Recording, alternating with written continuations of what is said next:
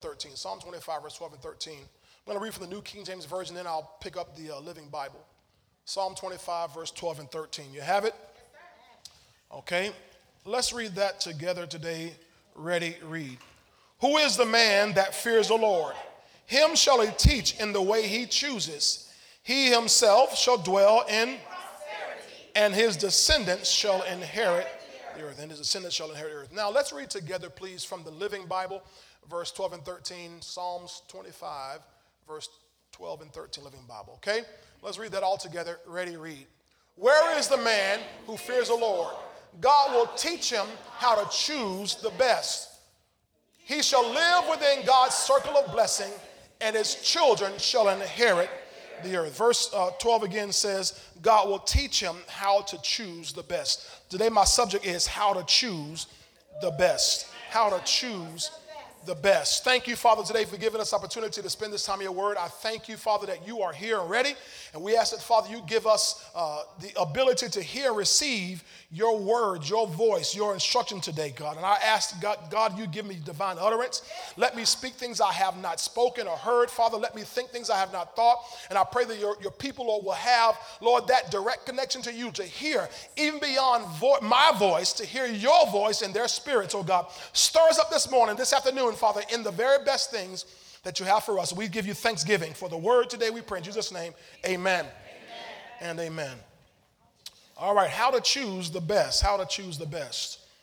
All right, now last week we start talking about on the subject we talked about hope for the best. Last week we talked about hope for the best. And so I talked to you about Joseph's dream. Remember Joseph, uh, which was uh, Abraham's great grandson? And uh, how he uh, had this dream at 17 years old. And when he had this dream, God showed him something great. God didn't show Joseph anything mediocre, He didn't show him anything average, He didn't show him anything mundane. He showed him something very great. In fact, He showed him the very best. Amen? And even though in the course of his life, he went through what we would call the worst of times. Are y'all listening to me today?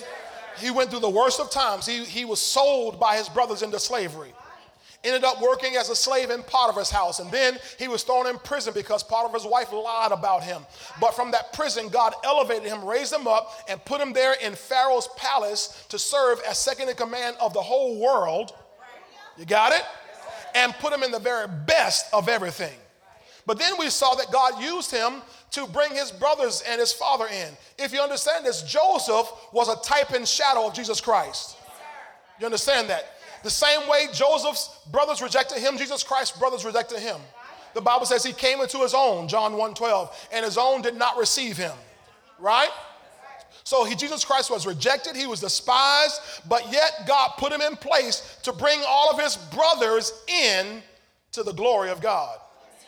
So Joseph was despised and rejected, but God used him to bring his brothers in. If you put up uh, Genesis 47 and verse 11, let's see what it says. Genesis 47 and verse 11 says this And Joseph situated his father and his brothers and gave them a possession in the land of Egypt. Where at? In the best, in the, best of the land, in the land of Ramses, as Pharaoh had commanded. As Pharaoh had commanded. All right? So he put them in the best in the land. Can you say the best? the best? Now there's a scripture that we like to read in Isaiah 119 and I'm going to read from, from the New American Standard Bible, Isaiah chapter 1, verse 19, because that was for them, but I want you to see how God has the same idea for us. He says this if you consent and obey, you will eat, come on, the best of the land. So God wants the best, not just for Joseph and his brothers, but for every one of us. We will eat, come on, eat the what of the land? Now that doesn't just mean your food you. He's talking about you and us, you, you and I having the best of everything that God has to offer every single one of us. You get that today. So we're supposed to be living in, enjoying in, operating in, dressing in, driving in, having uh, the best of everything. Hallelujah. Now, you know what? I want to say this because I, I feel this you know, from in here, but you know, God's gonna break you out of it today. You know, when when when Moses went down to Egypt, and he began to, God had him tell uh, the children of Israel that he was going to let them all go. You know, they wouldn't listen to him. You know, the, the Bible says they listened to because of all their hardness, because they have been through, some, they were broken. They were so broken from all the slavery, so broken from all the hard work, they couldn't even hear the good news that Moses was bringing to them. And so when I look at some of y'all's faces and I'm talking about the hope and the best that God has for you, some of y'all faces look like, Pastor, I've been through so much, you don't just understand. Listen, I got good news that God brought the children of Israel out of Egypt just like He told Moses He would. And He's going to bring you into His best just like He's telling me to tell you this morning. Hallelujah. So get a smile on your face and some expectation. Amen. Your trouble days are over. God's bringing you into His best. Your days of mediocrity, your days of average, your days of mundane, they are over. God is ready to get glory in his church. He's not coming back for, for a wrinkled church, a broken church, a busted church. He's coming back for a glorious church. Come on, without spot or wrinkle or any such thing. God wants to put his glory on the whole church. Isaiah 60, arise, shine, your light is coming. The glory of the Lord is, going, is risen upon you. Darkness has covered the earth, but his glory is going to be seen upon you. His glory is all of his glitz, all of his glam, all of his goodness. Hallelujah. Hallelujah. Your days of hand me downs from the world are over. Your days of second hand, second class living is over. God's promoting his people, those who will Matter of fact, put that scripture back on the screen we just read in Isaiah 119. If you consent.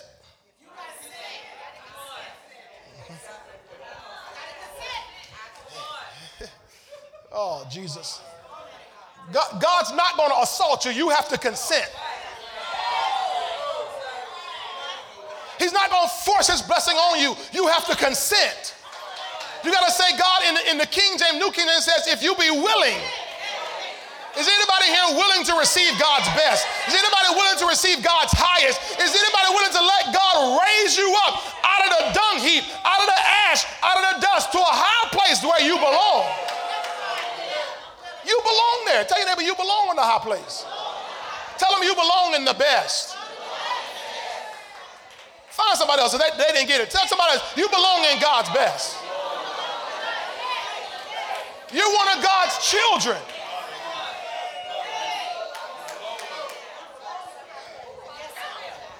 Do you know, do you know how, how Joseph originally got in all that trouble where he got sold into slavery and where he ended up? It's because his daddy, he was his daddy's favorite.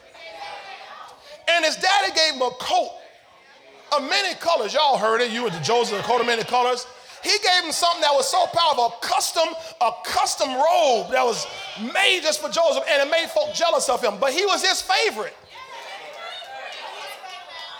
You're God's favorite. God has his eyes on you. Your name is written in his hand. You're the apple of God's eye. So he wants to put the very best on you, and people are going to hate on you. People are going to persecute you. People are going to talk about you, but let them talk. You can't, Joseph didn't do anything to become his favorite. Joseph didn't. He was just born. That's all you did was just be born again. You instantly became God's favorite. Y'all got this here. All right, now, so anybody that's truly willing and obedient to God, we should be expecting the best of everything. I said we should be expecting the best of everything. And what's happened is we've been conditioned to, to, to, to just, you know, just take whatever we can get, but that's not how God wants us to be. Amen? God has plans for our lives. You know Jeremiah 29, verse 11? Yes, sir. God knows the plans that He has for us, right? Plans to give us a future hope and expected end, all right? Okay, now, so I covered some things with you. Let me go over these real quick. I told you, number one, you cannot hope for the best while preparing for the worst. You cannot hope for the best while preparing for the worst. I know there's a common phrase they use uh, in, in, in the world hope for the best, prepare for the worst. But you cannot do that because that presents a serious issue for believers. If you're a person of faith, you cannot prepare for the worst. Because the Bible will call that double minded. Come on, James chapter 1, verse 7 8 talks about you won't receive anything from the Lord because you're double minded, unstable in all your ways. Double minded means you have two ways of thinking. You're thinking, okay, I got, I'm hoping for the best, preparing for the worst. Now, I told you last week, what you do, your actions are an indication of your expectation. So if you are preparing for the worst, then that's really what you're expecting. Well, no, that's just how we say it in the world. Don't you're not like the world. You're not of this world. No, that's just good common sense. You're not common.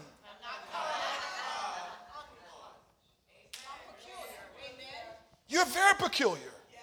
We're different. Go ahead and accept it and get with it. We're different. So stop talking like the world. Stop using the world's vernacular. Stop using the world's vocabulary. We prepare for the best because that's what we're expecting. It's the best. Hallelujah. So notice again in James 1 7, it says, Those who, who are like that, they can't receive anything from the Lord. Notice it says anything. That means anything. You're not going to get good from God, better from God, and you're not going to get His best. You're not going to get anything. So you cannot hope for the best while preparing for the worst. Number two, I told you, you cannot ask God for the best and receive anything less from Him. You get that? You cannot ask God for the best and receive anything less from Him. It's a trick of the enemy. If you're praying and you've asked God for something and, he, and you get less than what you asked for, that's not God. Hello. Thank you, Lord. You cannot get something less. I'm talking about the manifested thing. I'm not, I'm not, talking about progressing. I'm talking about you cannot get the manifested thing and it be less than the best. If you ask God for the best, He's going to give you the best because the best is all God has to offer. Hallelujah. Hallelujah. Thank you, Lord. Now, put the scripture on the screen for me, please. James 1, verses 16 and 17 in the Douay-Rheims 1899 American edition. Because it says it the way I wanted you to see it. It says, Do not err, therefore, my dearest brethren. Err means make mistake. He says, Every best gift and every perfect gift is from above. So all God has to give are best and perfect gifts. Okay? They come down from the Father of lights, with whom, watch this, there is no change nor shadow of alteration, which means God is the same yesterday, today, and forevermore. Hebrews 13, verse 8. He's the same today, today, and forever, you know, yesterday, today, and forevermore, right? So God does not change. He does not change. So if God has always given the best and the perfect and only given that, then in 2022, He does not change and give us less than the best or less than perfect. Okay? Now I'm gonna show you something here because y'all, some of y'all are saying, well, you know what I have, I feel like is the best. It, that's okay. I'm gonna help you with that. Okay, number three. Number three, because I got to get into what I got to show you today. Number three, you cannot walk with God and never experience the best. You cannot walk with God and never experience the best. Hallelujah. You cannot walk with God and never experience the best. I mean, if you walk with the best, you're going to experience the best. I mean, okay, let me just help you out because some of y'all are if, if, you were, if you were best friends with um, LeBron James and he said, hey, we're going to hang out for the weekend. Come on now, okay, maybe that, some of y'all don't know LeBron James, okay. If you're to hang out with Oprah Winfrey and she said, we're to hang out for the weekend. Okay, name whoever you want to name, because neither one of those names mean anything. The wealthiest person you can think of. Okay, Elon Musk. We're going to hang with him for the weekend. Do you expect to spend the weekend in a cheap, rundown hotel? Or in some, uh, we're, we're not going to be eating checkers all weekend. Nothing wrong with checkers when you want it. I'm, I'm just talking about if you're with someone of that stature, you expect, you expect to eat the best, to have the best accommodations. If he said we're going to go shopping, you know they're not going to wherever you want to go. They're going, they're going to upper end, play, right? Now, here you and I are walking with God. Okay, Jesus. I'm, I'm just trying to find a name y'all know. The Lord. Who owns the cattle on a thousand hills. Who says, All the silver and all the gold is mine. Who the Bible says, The earth is the Lord's and the fullness thereof, the world and they that dwell therein. So he's richer than Bezos and Musk and Buffett and Gates and Winfrey and James. And anybody else you want to name, he's, he's Soros, he's, he's richer than all of them combined. So shouldn't we expect the best of everything? Okay, remember I showed you in Genesis uh, 24, 9, and 10. Look at Genesis 24, 9, and 10 in the, uh, the Living Bible. Genesis 24, they're going to put on the screen for it. Genesis 24, 9 and 10, the Living Bible. This is Abraham's servant Eliezer, who Abraham is sending Eliezer to go find a wife for his son Isaac. So it says this So the servant vowed to follow Abraham's instructions. Verse 10 So he took with him 10 of Abraham's camels loaded with samples of the best of everything his master owned and journeyed to Iraq to Nahor's village. That's the modern day Iraq. Okay, that's where he went to. Okay, so notice it says here he loaded us with samples of the best of everything. Now, what is he going to do again? To find a bride, a wife for Isaac. Now, that wife, we are the bride of Christ. So, this picture in Genesis is a picture of Jesus Christ receiving his wife, the church. I better come back over here. And the Holy Spirit's job is to make sure that you are presented with the best of everything. Now, I want to show you something else. According to Luke 17, faith is a servant. Remember, the disciples said, Lord, increase our faith, Luke 17? And he talked about having, you know, a grain of mustard seed faith, and you speak to the, to the tree and get it up and so forth. He talks about if you having a servant, the servant goes out in the field and he does all the work. The servant co- comes home. You don't, you don't let the servant come home and accommodate himself before he accommodates you. So faith, he said, is a servant which is designed to go bring to you everything that belongs to you. Now, I said, I said that rapidly, but I hope you caught what I said that when you have faith, your faith will bring you the best of everything. Now, that helps somebody who didn't get a doctorate degree. And they tell you your income potential is only this much. I didn't even get a GED, Lord. Well, they tell you your income potential is only this much because you didn't get a GED. Now you should. You didn't get a high school diploma. Now you should. You didn't get, you know, whatever, whatever. You, you, that's nice. But what I'm telling you is that faith is your servant. Okay, I'll come back over here. Faith is your servant. So if you have faith, it doesn't matter what degree or you have or you don't have. It doesn't matter what your last name is, what your gender is, what your color is. All that matters is that you have faith. And if you have faith, your, your servant faith will bring you samples of the best of everything. Hallelujah. Praise the Lord. All right. So let's keep going here. So I want the best of everything. Come on now. Go back to, uh, well, I'm going to take you to, to something else here.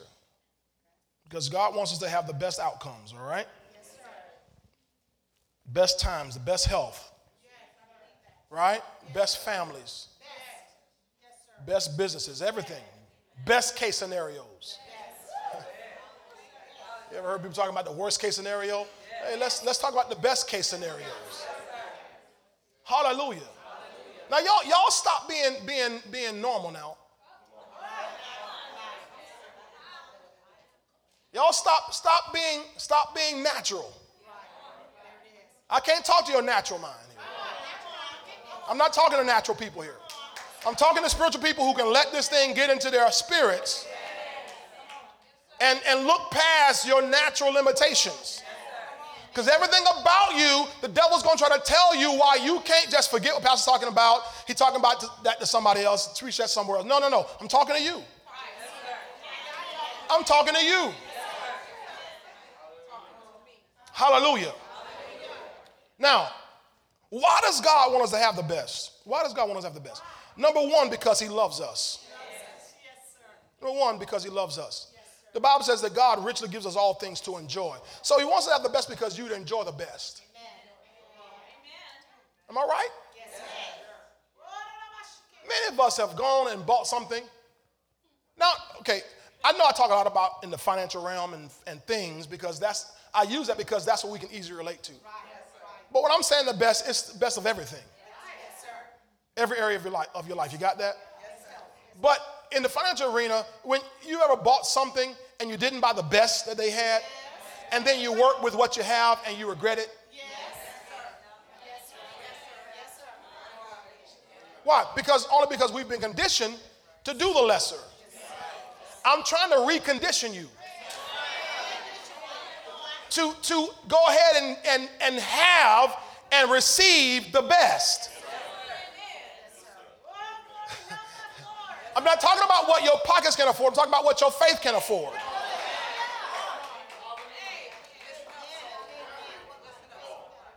Okay? Now, number two, this is, a, is as important as number one. Why? It's for his glory. It's for his glory. It's for his glory. In other words, God, um, I gotta put up Jeremiah 33, verse 9. Jeremiah 33, verse 9. Jeremiah 33, verse 9. Look what it says here. He says, Then it shall be to me a name of joy, a praise, and an honor. Other translations, that word honor is translated glory. Before nations of the earth, watch this. Who shall hear? Help me out, y'all.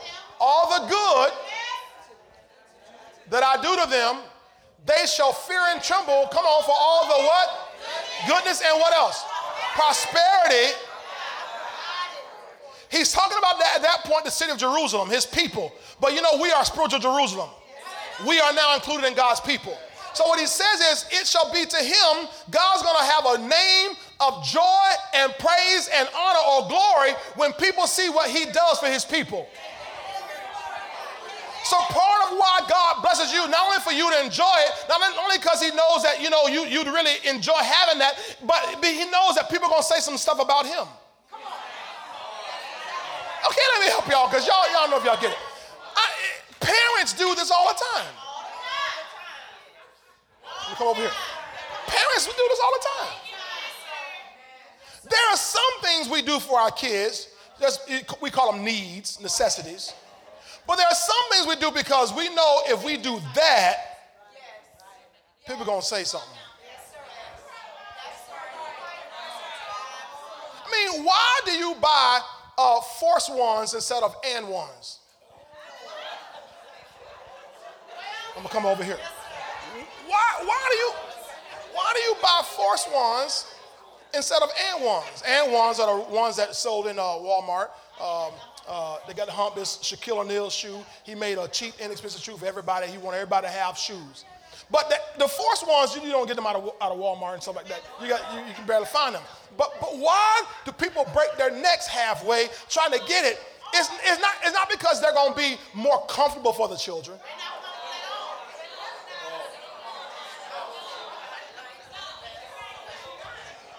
It's not because the kids are going to be able to jump higher or run faster. Why? It's because that's your child. One, you love them. But but wouldn't the and ones work if you love them? You're putting shoes on them. But why do you spend the, the extra 150 to get the force ones? Because when people see those shoes on your baby feet, they're gonna say something about you. Y'all don't like this, but it's the truth. It's the truth anyhow. It's the truth anyhow. It's the truth anyhow. A shirt is a shirt is a shirt. Why you got to buy polo and not uh, what's the Hunts Club? It's a man on a horse, same same thing. Right? I'm not picking on one. I'm just saying there's a reason why. Because it says something about you. Now I know y'all looking at me like I'm not going to admit that. I'm going to admit that that there are times in, as parents we do something additional because we know, uh, hey, this is going to say something. We love the kids.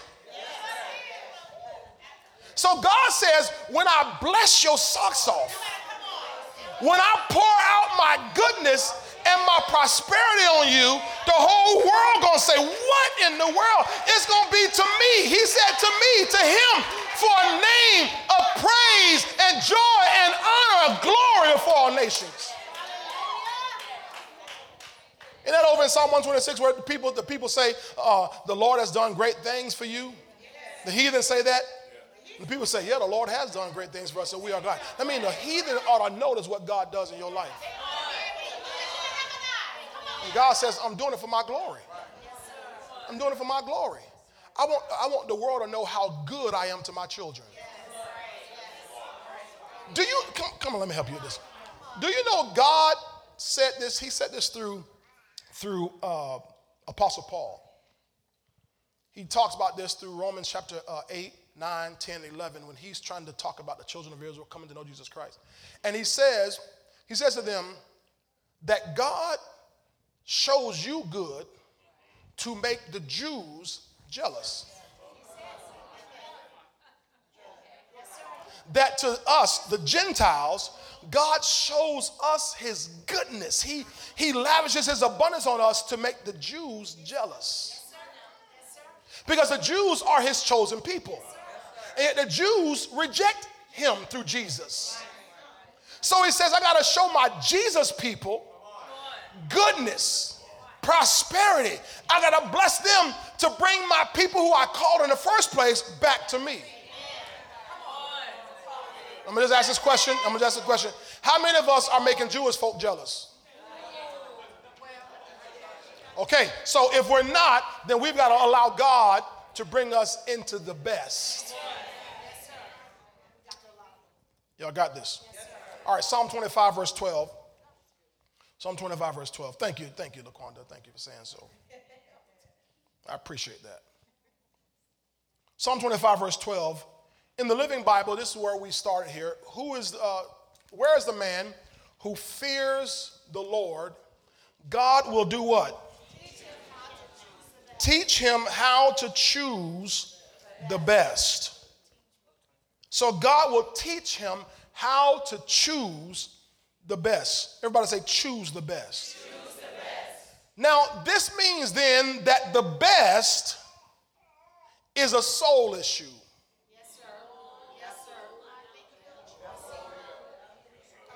Because he said God will teach him how to choose the best.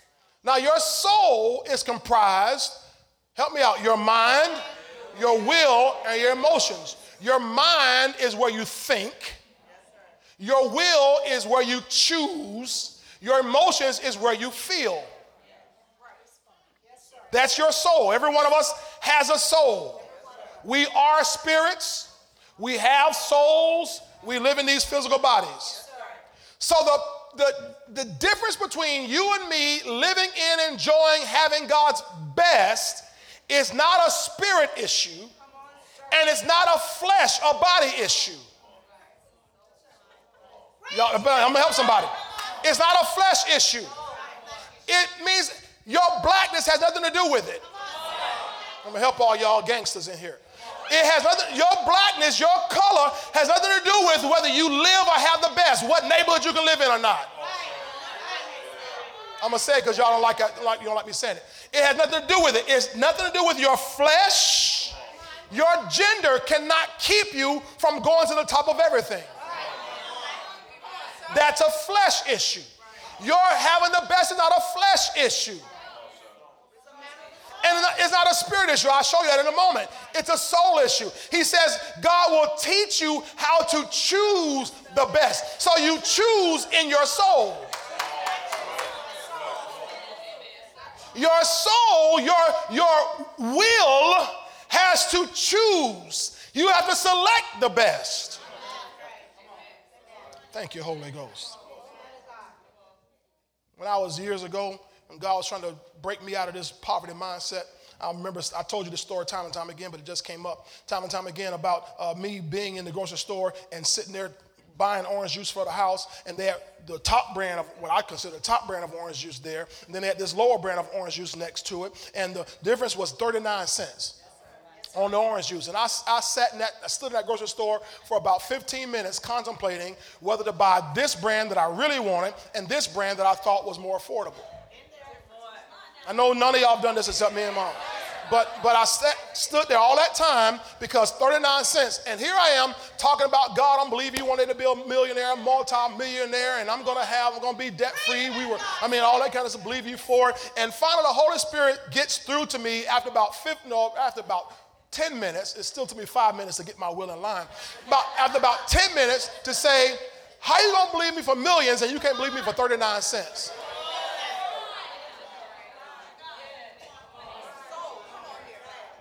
So he had to help me now choose the best.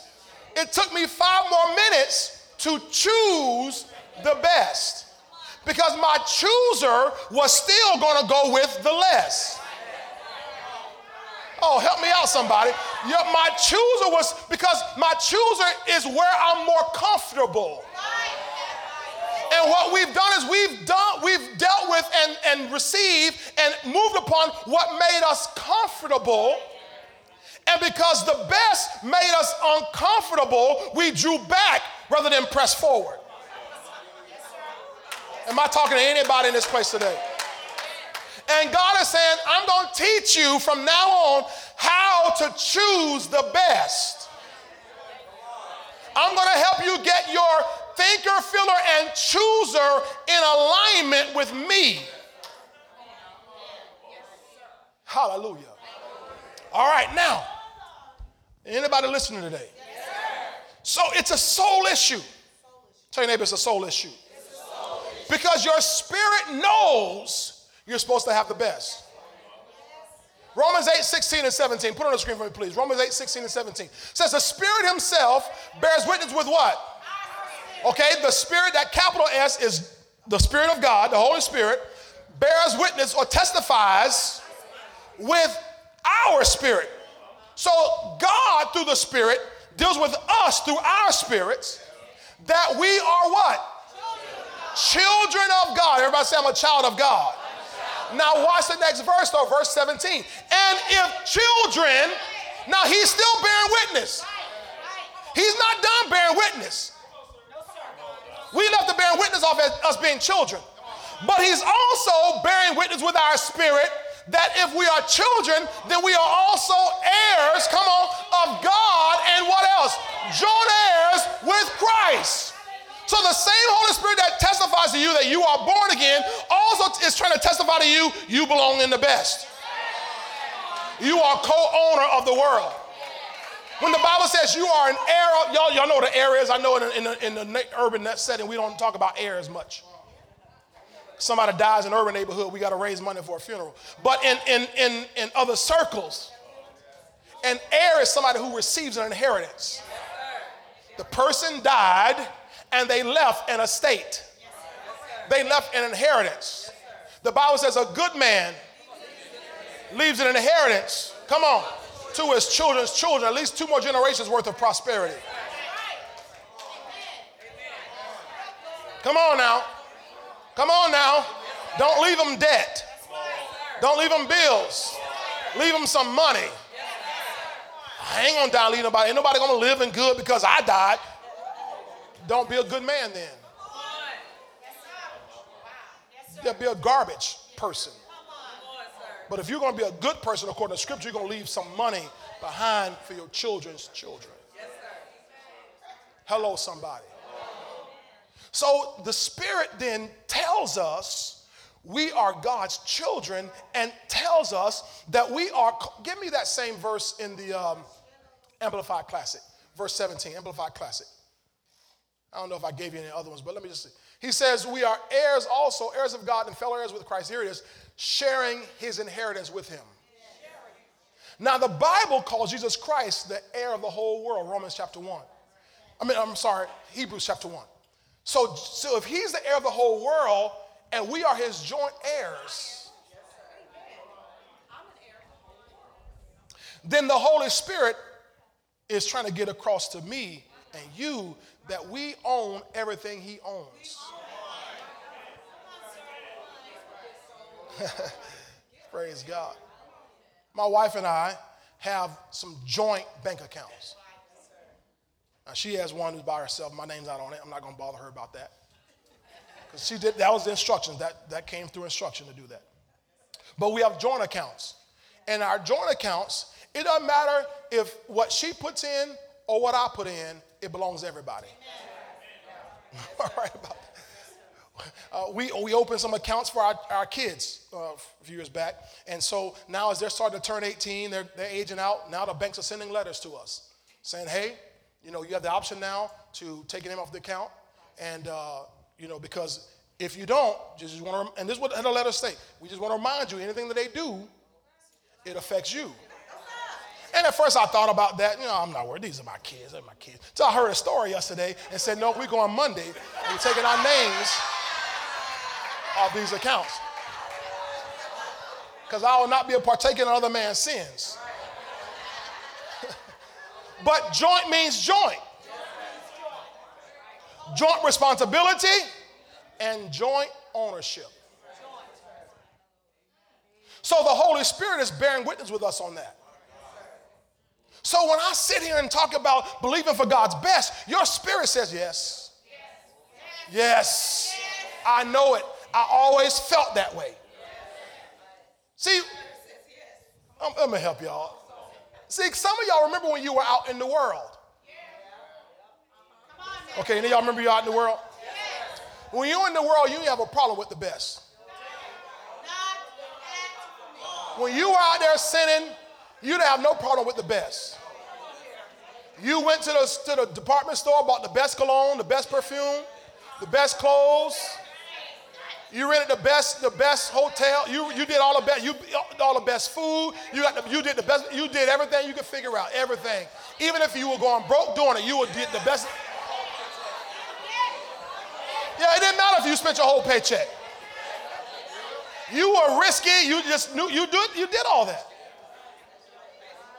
But we come here in the, in the church, all of a sudden we get conservative, almost like poverty is somehow in agreement with God's will. Like I'm supposed to be humble. That's false humility. God didn't raise you up, save you to make you now live less than you did before. He raised you up to live better than you did before. You gonna tell me my God can't outdo the devil? If the devil had you looking nice, the devil had you smelling nice, the devil had you driving nice, the devil had you enjoying life, and all of a sudden you get saved and now you can't enjoy life with God? Something's wrong with that, and it ain't God. It's this soul that has not chosen the best. Hallelujah. So it's a soul issue. He said, I will teach him how to choose the best. Now, again, that says God will teach him how to choose the best. Psalm 25, 12 in the, in the Living Bible. God will teach him how to choose the best. Now, I'm saying that because I want you to get it. God will teach him how to choose the best. God will teach him it didn't say God will choose the best. It said God will teach him how to choose. Now, him is them, all you ladies too. I wasn't trying to stress the him part like I'm just talking to the men. I'm just saying that it's not God. So make sure you write this down. God will not choose for you. I want you to write that down. God will not choose for me.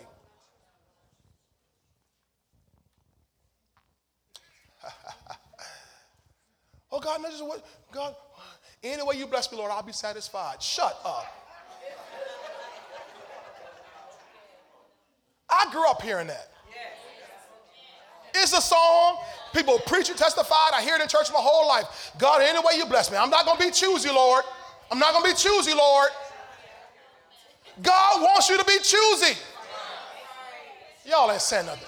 God wants you to be choosy because He's not going to choose for you. And we've grown up, maybe like I did, with this mentality of God, any way you bless me. I heard one guy saying in a, in, in a, song, God, I don't care if you bring it in a, in a soaked paper, paper bag, I'll take it. That is not, God will never present you something in a wet paper bag soaked with grease. That's not how God does things. God is the king. There's no king that's going to send you something that looks like that. Tell your neighbor, God is a king. He's royal, he's regal, he's majestic. He doesn't have step with anything. He doesn't have do anything. The best. Well, Lord, any way you bless me, stop. Don't ever say that again. Because he will not choose for you. It said God will teach him how to choose the best.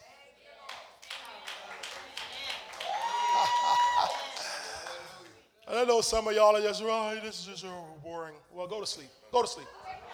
Just go to sleep.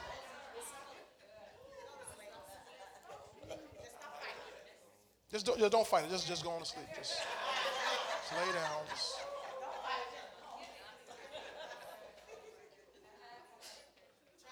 God will teach you how.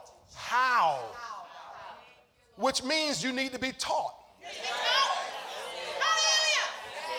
Which means the best is not natural to us. Because if it's natural, I don't have to be taught. You don't have to teach kids how to lie. Your little, your little two-year-old just is a lying wonder. Just they don't lie. It's natural. I know they cute, but they just they gonna lie. I did not do. I did not do. I did not do that. You did. I did not do that. Right? He will teach them how to choose the best. In Deuteronomy 30, verse 19. Deuteronomy 30, verse 19. Watch this on the screen. Deuteronomy 30, verse 19. I call heaven and earth as witnesses today against you that I have set before you life and death, blessing and cursing. Notice the blessing goes with the life, the uh, death goes with cursing, okay? Life and death, blessing and cursing. Therefore, I chose life for you. Huh? Oh, therefore, choose life. So he doesn't choose for us. He gives us choices, but he says, You got to choose. It's up to you. So don't say, Lord, any way you bless me, I'll be satisfied. No, he says, No, whatever you choose, you'll be satisfied. Therefore, choose life that you and your descendants may live.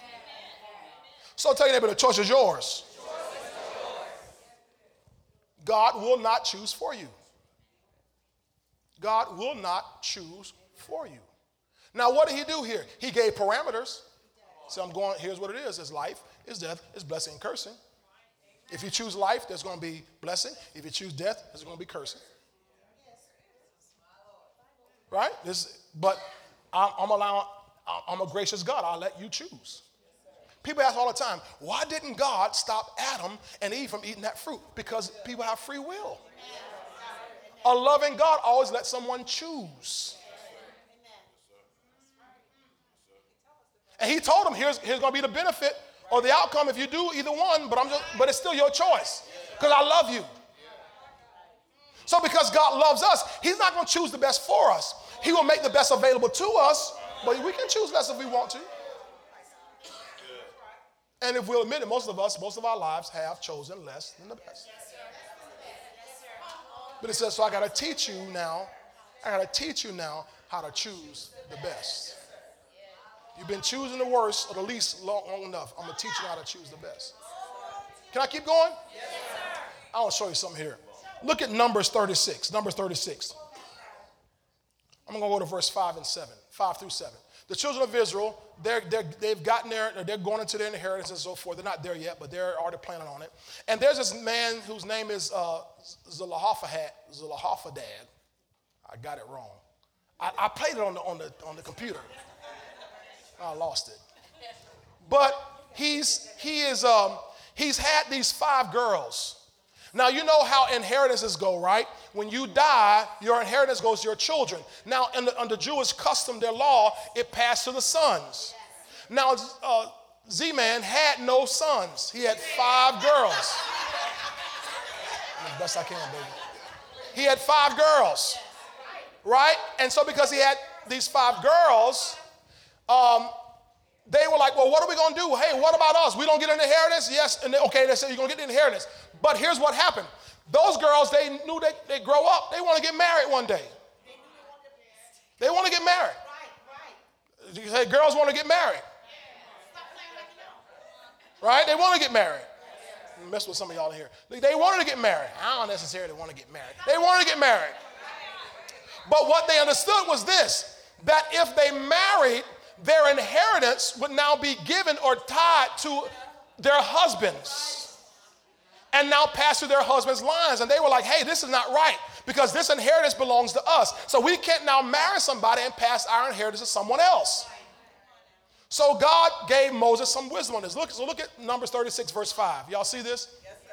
Then Moses commanded the children of Israel according to the word of the Lord, saying, What the tribe of the sons of Joseph, these are Joseph's descendants, speaks is right. Keep going, verse 6. This is what the Lord commands concerning the daughters of Zelophehad. Zelophehad. Zelophehad. Thank you. Zelophehad. There it is. I just needed to see it. Zelophehad. Saying, let them marry whom they think is best. Whom they think best. But they may marry only within the family of their father's tribe. So the children, so the inheritance of the children of Israel shall not change hands from tribe to tribe. To every, for every one of the children of Israel shall keep the inheritance of the tribe of their fathers. Now go back to verse 6 because that's my focus. Verse 6. Let them marry whom they think best.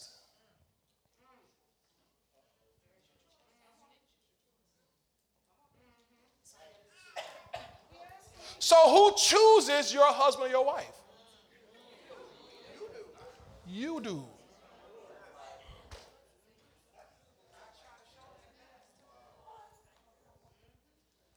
God, choose somebody for me. He said, I'm not choosing. I'm not choosing. I'm not choosing. I'll teach you how to choose the best. I'm going to teach you how to choose the best. Because, see, if you allow this, God I already been through that one time. This is God. Adam, where are you? Oh, we hiding out. Well, y'all hiding. We knew we, knew we naked because, you know, well, how'd you know that? He said, well, how'd that happen? That woman you gave me. Thank you, Holy Spirit. I didn't see that yesterday. He said, that woman you gave me. So sin, so now Adam is blaming God for giving him that woman, and she the reason my life is messed up right now. So from now on, you choose your own wife, you choose your own husband, and the one you get is the one you got. Thank you, Holy Ghost. I didn't even see that. That was perfect. And he said, Choose whom you think is best. But let me teach you how to choose the best. Now, all he did was gave parameters here. He said, that, that, but they may only marry only within the family of the father's tribe. So God will tell you, hey, okay, I'm gonna let you choose, but you can only within these parameters.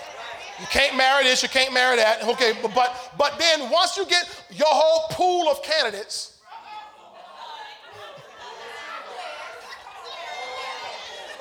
I don't mean to make nobody sound whorish or nothing like that. It's, it's just once you have your pool of candidates, now you choose. Now watch this. He said, whom they think best. Think, that's in your soul.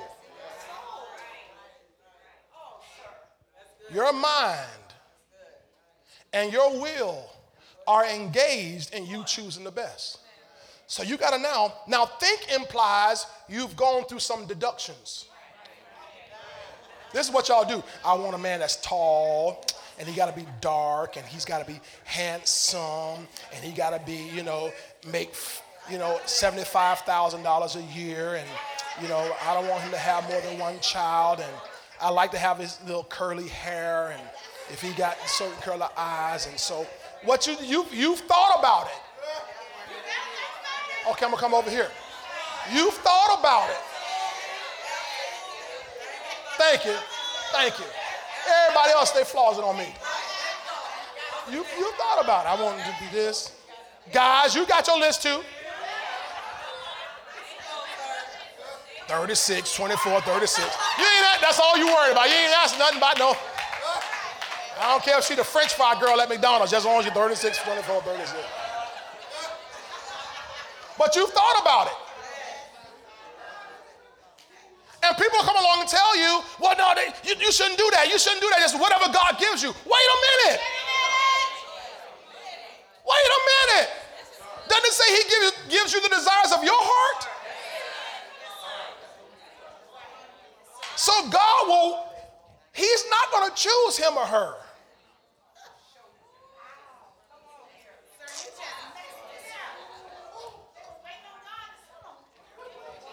Just waiting on God. Passing by all these, all these qualified candidates all around you. I'm, I'm just waiting because I'm, I'm not sure that's the one God chose for me. God said, Oh, you waiting on me? I just told you what parameters. I just chose a criteria. After that, baby, it's on you. Who, who you think is best? And notice this is the it's, it's five daughters here, and each of them is going to choose whom they think individually is best. I mean, I guarantee they didn't choose five of the same guy. One of them might, might have liked a guy maybe a little more stout. One of them might have liked a guy, uh, you know, a 28 inch waist. You know.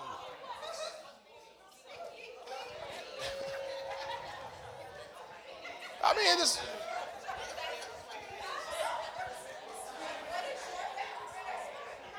So listen, listen to this. Oh, this man is one o'clock. Best is based on individual tastes, desires, and experiences. Ba- best is based on individual tastes, desires, and experiences. It's individual. So I can't, I'm not here to tell you what's best for you. You understand that? I'm, I can not determine what's best for you. Now, don't then use that as an excuse for you to keep selling for the less when you know that that's less than the best for you. A pastor, he's ain't gonna tell me, yeah, but you're supposed to know what's best. Don't you keep backing down. But pastor, that's this is the best. This is just the best I can do. Wait a minute. I'm not talking about the best you can do. I'm talking about the best God can do.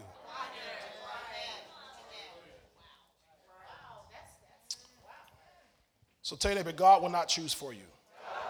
Choose for you. Let me let me speed here, speed up here. Second thing, number two, you must open your mind to the best.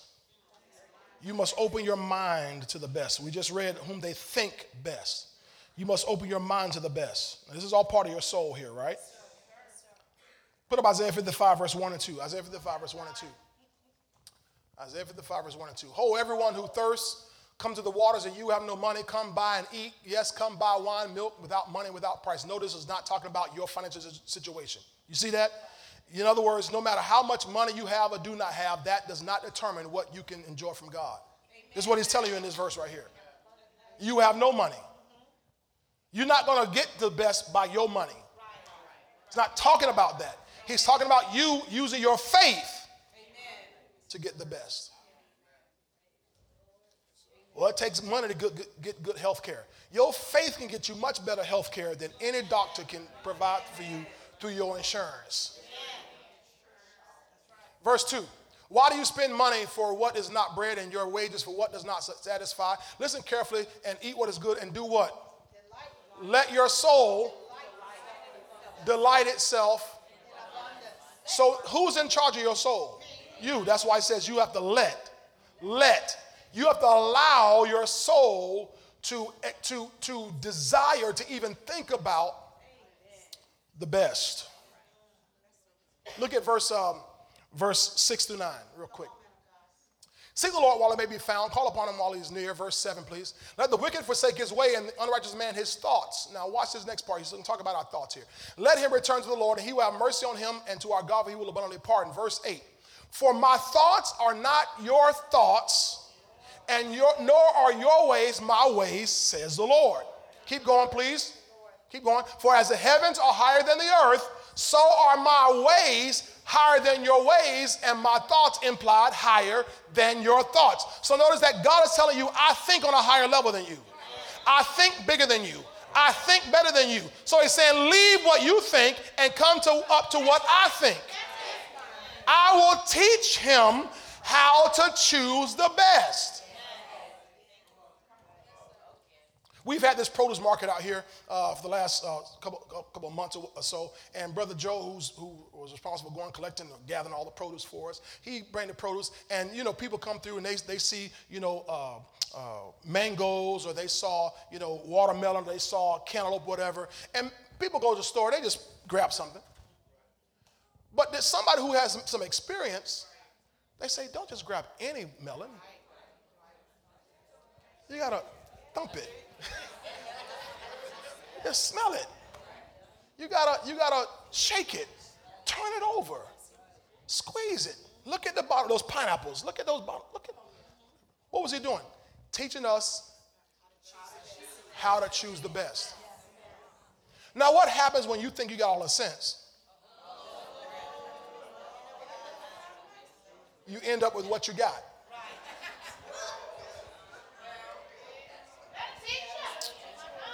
Praise the Lord. Okay, let me hurry up. I've lost my audience here.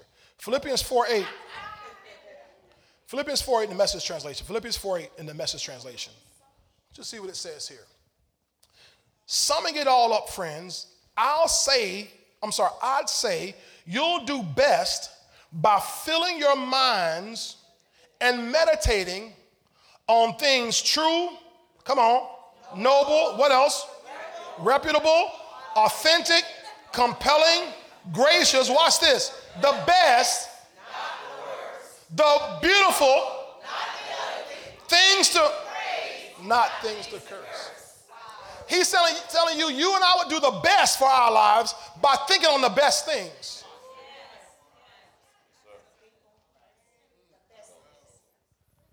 Hallelujah. There are people who grew up like me and people, you know, you might see a, a let's say a high end vehicle on the road. And first thing out of our mouth is, I never spend money like that. I would never spend that kind of money. well, why not? See, you were saying that from, from your station in life. Because you didn't have that kind of money. But if you were born in a wealthy, uber rich family, that kind of car, that kind of money wouldn't even be a second thought to you. I would never spend that much on a house. You're saying that because you grew up in the projects. But if you grew up on, in the Hamptons, in Martha's Vineyard, There'll be nothing. You see? So what we what we have to do is now let our souls delight. We have to now think on the best. That's why, and I know people hate this. That's why you got to get and look at some magazines, and you got to drive through some neighborhoods that maybe you're not comfortable in. You gotta you gotta take a tour and see some boats and see some things, and go into into the high end mall Folk had his mindset, I don't ever go, go into a store that's got carpet in it because that's what the financial people, just shut up. They tell you that because they figure you broke and can't afford it. But if you grew up, if you if you are if you are uh, what's that little girl Ivy Blue Ivy? Is that her name Blue Ivy? That's um, Beyonce and, and Jay Z's daughter. If you're Blue Ivy,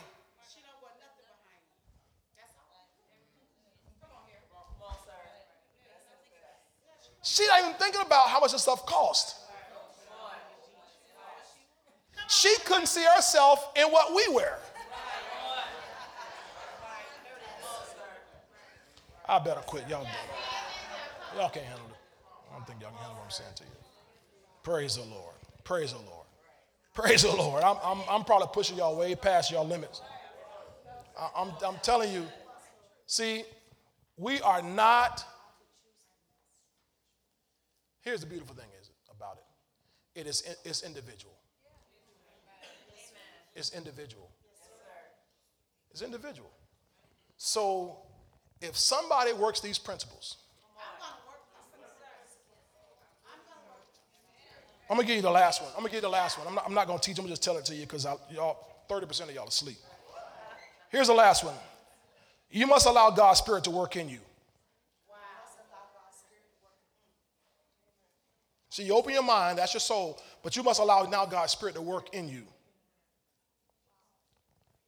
Because, again, he said, I'm going to teach you how to choose the best. I'm going to teach you how to choose the best. So, Philippians 2:13, the Living Bible says, God is at work within you, helping you to want to obey him and then helping you to do what he wants. So he's at work within you. Philippians 2:13, the Living Bible. Then Isaiah 1:19, the Living Bible says, "If you will only let me help you, if you will only obey." Remember, he just said he's helping us do that. I will make you rich. So notice the Spirit of God is working in us. And we must let him work, we must let him work in us and, and not resist something because we're unaccustomed to it.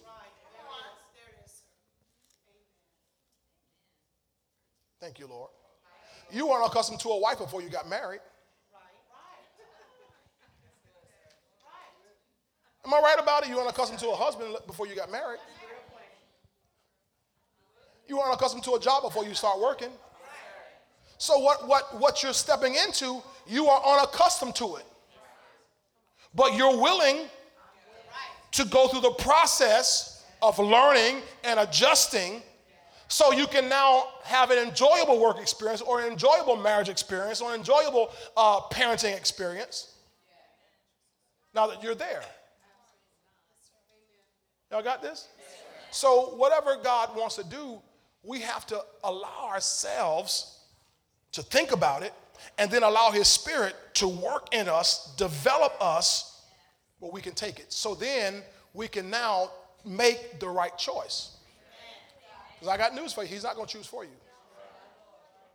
And let me say this here, and then, then I'll, you'll, you'll stand. If we can't, if we don't develop to the point where we can handle it, he's not going to waste it on us.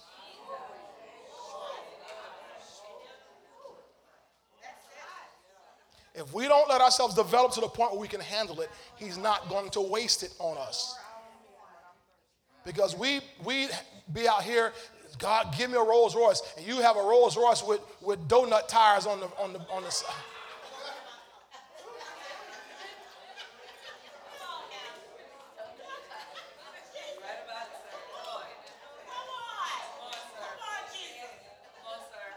Duct taping the side of your Rolls Royce. God, give me a house over there. Okay, great, great, great. But then you, man, the yard will be all overgrown and paint chipping everywhere and you never do anything about it.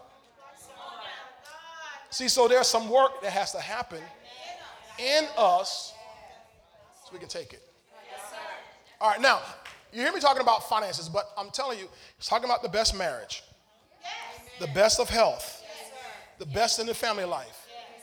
You have, you have to know that family is more than just strife and arguing and fussing and fighting all the time. You got to know that that health, God has more for you in your health than taking pills all day, every day, and going to the doctor every two weeks and running to the emergency room every every seven seven months. That's not the best. You got to see yourself whole and strong, living long. Well, I know, but so and so died. I.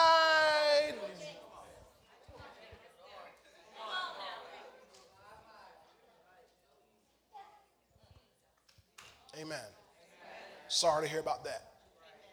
But you live, choose life.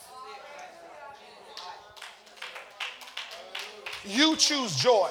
You choose peace. You choose happiness. You choose the favor of God. And let God take you into his very best. Amen. All right, that's all I'm going to give you. Stand to your feet.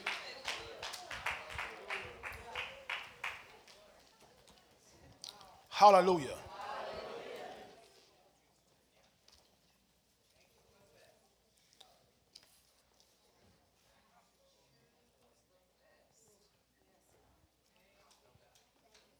God will guide you. He'll lead you along the pathway. He'll show you things and then let you choose.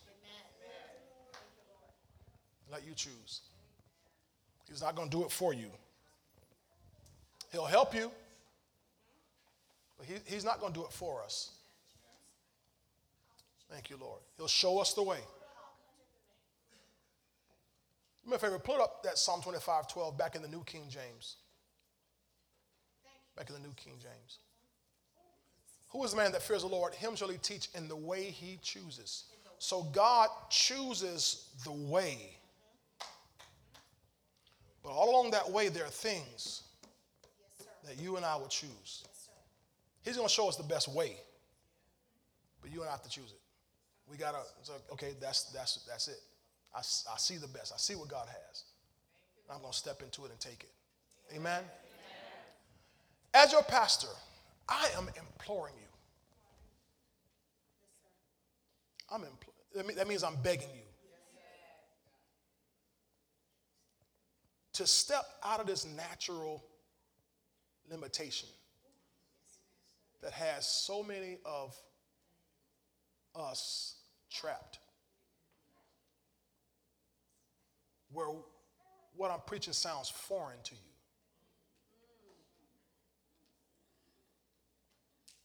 Sound, it sounds so foreign because you keep, it's like, thank you, Lord. Put no confidence in the flesh. That's what I've been teaching on Wednesdays. And what that, what that means is, here's God trying to take us into this supernatural, explosive, awesome way of living. But our confidence is not in what God can do. Our confidence is what our flesh can or cannot do. And so what God says sounds so far fetched, sound like, well, you know, one day in the sweet by and by, one, maybe one day over yonder, maybe something, something, something. And God is saying, forget all that flesh stuff. I want you to step into what I have for you now. Now. Now. Now. And if you'll open your spirit to me, open your soul to me, I'll show you how to do this. So when you're in a grocery store and you're trying to choose, just choose the best. Just challenge your circumstance.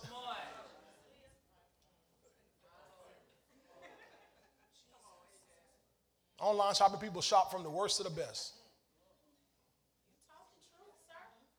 I mean, this, that's just that's just how we've been conditioned to do. Choose the best. Can I tell you something? Let me, let me say this, and I'm, I'll try to finish. wealthy people, wealthy people, they, they buy less than we buy. And I say we only because I'm not in the wealthy place yet. I'm headed there, but I'm not there yet where I'm the people I'm talking about. They buy less, but they buy the best. We buy more, but we buy the least. We choose quantity over quality. They choose quality over quantity. Their quality lasts longer. So in the end, they actually spend less because they go ahead and buy the quality up front. You and I buy the lease up front and got to replace it, got to replace it, got to replace it, got to upgrade, got to upgrade, got to upgrade. By the time we've done all that, we should have just, I should have just bought that in the first place.